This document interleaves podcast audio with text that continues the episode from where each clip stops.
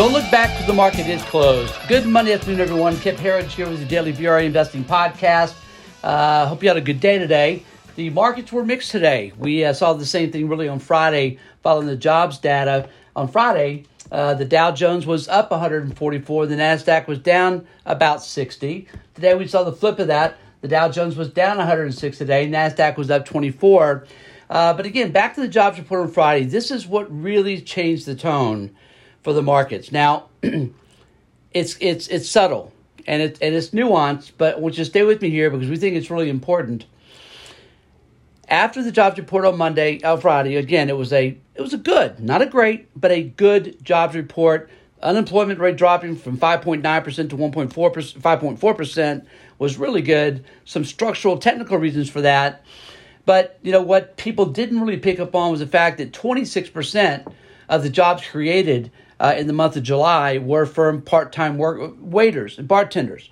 Uh, this reminds us of the Obama. If that sounds familiar, it's because that's what you heard a lot of during the Obama economy over his eight years. Uh, the jobs growth was from part-time jobs, low-wage jobs, minimum wage jobs, as our higher-paying jobs were exported offshore or were absorbed by the government.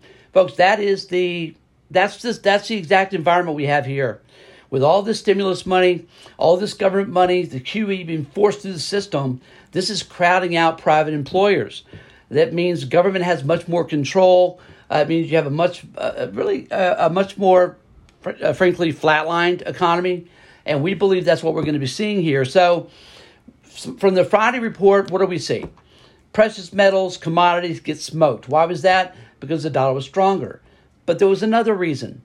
Another reason implicit in this move lower in commodities and in growth assets, again, NASDAQ was down sharply on Friday, got some of that back today, is that lower growth becomes expected.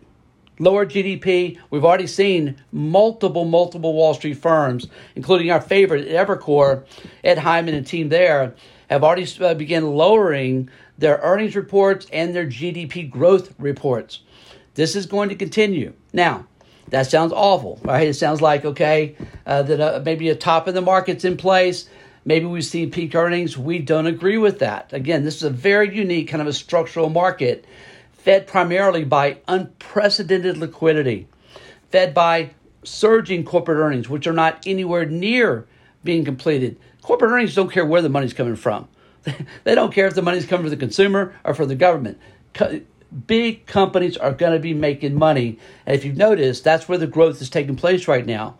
Unless you've been in big, big cap, mega cap tech stocks, you've not made money in this market. I'll talk more about that in just a moment. But that these are the ongoing trends that we are looking out for. But maybe the biggest trend, again, one that very few are talking about right now, is another big mega trend and reason that we see the market going sharply higher. Uh, we're about to raise our targets. We're writing a book right now. All that'll be in the book. Uh, but our targets for the Dow Jones had been 75,000 uh, for the Dow by 2026 and uh, and uh, 30,000 for Nasdaq. Well, we came out with those targets a long time ago. We've been on the right track. We've been ultra bullish in this market from the depths of uh, coronavirus insanity, and that's been the right move. now we're getting to ready to raise our targets, and one of the big reasons for that is because of drumroll please inflation, specifically currency inflation, specifically currency debasement. The debasement of our currency is forcing inflation assets, real assets, higher in price. That's going to continue. You look what's happening uh, with the, the Black Rocks of the world, right? What are they doing? Buying up every home they can get. Now, why would they do that? Because they understand this inflationary trend that's now underway and real assets will continue to move higher in price. What is that? Certainly, it's stock prices, it's real estate prices, it's Bitcoin, it will be gold and silver, uh, and the miners at, at, at, at, the at, at the technically correct stage. I'll cover that more in just a moment. But the end the end result right now is that uh, again jo- Friday's jobs report, folks, and you just take this to the bank, changed nothing in our view. Absolutely nothing. We still expect interest rates to continue lower. We believe there will be no taper. Probably it won't even start next year, if I'm being honest, because the first time this market goes down 5%, the first 5% correction we have on rumors of Fed tapering, they'll come out and say, you know what, we're just going to be a little more patient, you know, because they are they are just locked in to the stock market at the Federal Reserve. It is it is Tina. It's, there is no alternative, and they get FOMO, uh, a fear of missing out. These are kind of the staples of working at the Federal Reserve and forecasting when they're going to taper their 120 billion dollars a month in uh, in QE. So again, we just don't expect that to happen anytime soon. The Fed has their big uh, uh, meeting uh, August the 26th to 28th at Jackson Hole, Wyoming. Just uh, what is that now? Just two and a half weeks away, and this is what has the markets on edge. Will they get more aggressive in talking about tapering? Look at the action in commodities, folks. Look how they've sold off dramatically from, from the Friday jobs report. That's telling you slower growth, right? If they try to taper, that's slower growth, slower liquidity, uh, lesser amounts of money being pushed and forced into the economy, which again is driving the economy. Same thing in the Obama years. This is this is Obama part two. The most important theme we think you should remember and that's why there won't be any tapering. They'll certainly taper at some point. They're not going to continue buying 120 billion a month forever in perpetuity. Neither will the ECB. They're also doing about the same amount in, in monthly QE. Uh, matter of fact, they have a, as Tyler reminded me last week, the ECB's balance sheet is bigger than the Fed's, which is stunning when you think about that. Uh, but again, you look at the action, uh, for example, again today, oil down again. Oil's now down 8%. And what is that, two and a half days? Uh, uh, uh, both gold, silver, copper, all getting hit right now. We're seeing it in in all commodities, really, and these are all telling you that the expectations for growth is is is is getting lesser and lesser, and that's not an easy environment with which to taper, or certainly not to begin raising rates. We again we. I don't know what odds we put on it, but we will not be surprised. We actually expect interest rates in the U.S. to go negative at some point, likely in the next three, four years, something like that. Um, Republicans winning the midterms will help. DeSantis winning in 24 will help. Uh, but certainly the biggie next year is that the Republicans have to at least take back the House uh, before Biden can do permanent damage uh, to both the U.S. economy and to our culture and our way of life. That's how we see it, and uh, we don't back away from that. But again, today was a uh, uh, kind of a quiet day today. Again, Dow Jones down 106 points at 35,101. S&P 500 essentially flat, down four points at 44.32. We're coming off all-time highs here, folks. Russ 2000, which had actually had a good couple of days. Uh, on Thursday, the R2K small caps were up 1.8%. Uh, uh, uh, Friday, they're up uh, almost a half a percent. Gave that back today, though, down 5.58%. We really want to see small caps get going. They're still five better than five percent below uh, their all-time highs from uh, from from from from well back. Uh, Nasdaq today again was our only one on the day, up 24 points, kind of quiet there as well, 14,860. But the 10-year did get back to 1.31 percent. Remember, it's still tiny, folks. Uh, we've had a little bit of a pop higher. Uh, but uh, we believe that uh, well, what we're looking for here is a buying opportunity. We're looking for a, a kind of a sell the a sell the rumor, buy the news event, where we're looking to raise cash. We've been raising some cash, and we think we may get a sell off in August here. It's historically not a great month anyway. It's one of the worst months of the year. And then uh, we've got the, of course, the Jackson Hole, Wyoming. A lot of people are going to be on edge about what the Fed's going to say as far as tapering goes, and we'll be watching the economic data between now and then very, very closely. Two points that we'll also make. Uh, we now have, and this is better.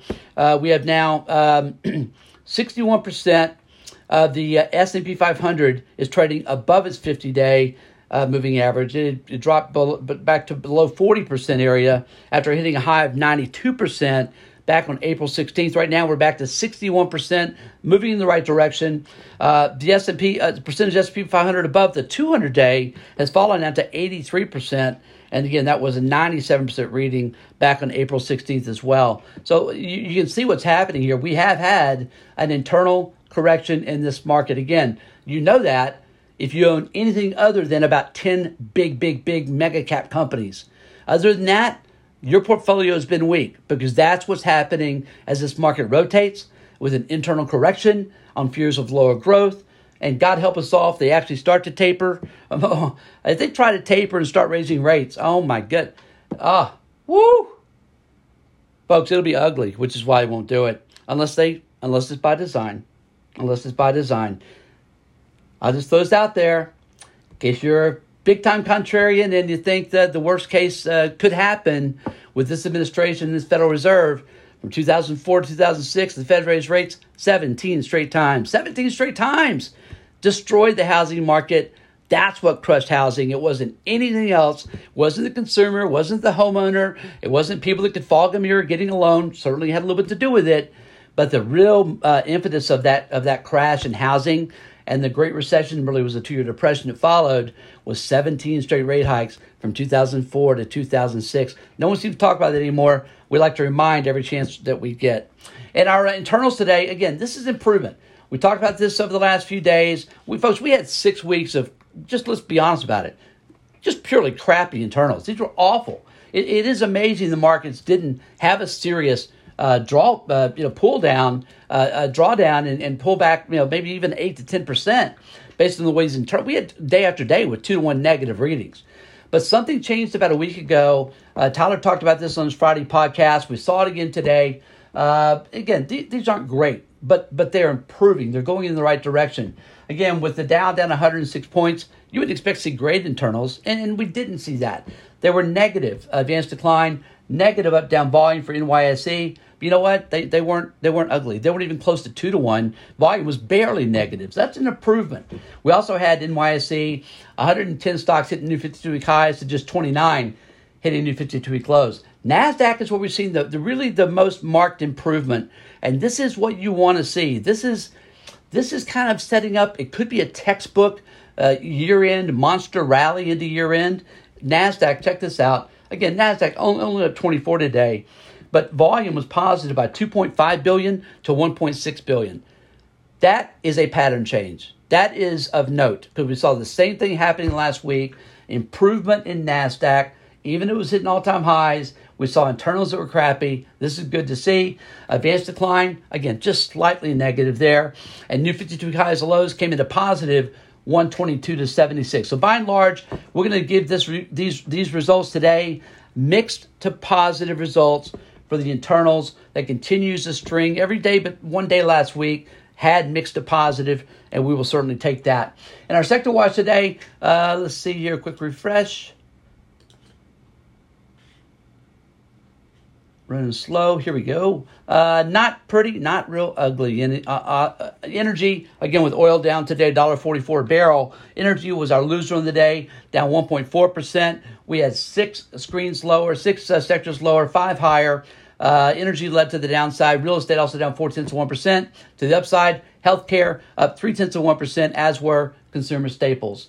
And finally, in our commodity watch today, again, commodities. You know, if we're going to taper if rates are going to go higher, it, that means the dollar is going to be stronger. That is the kiss of death, typically for all commodities. We saw today across the board. Uh, gold, after getting flash crashed overnight, $100 an ounce, like in seconds, on a massive sell order, uh, came in uh, down $31 an ounce at 17.31. Silver down even bigger, 3.6%, down 87 cents an ounce at 23.44. Copper down 5 cents a pound at 429. Oil down again, $1.44 a barrel at 66.84.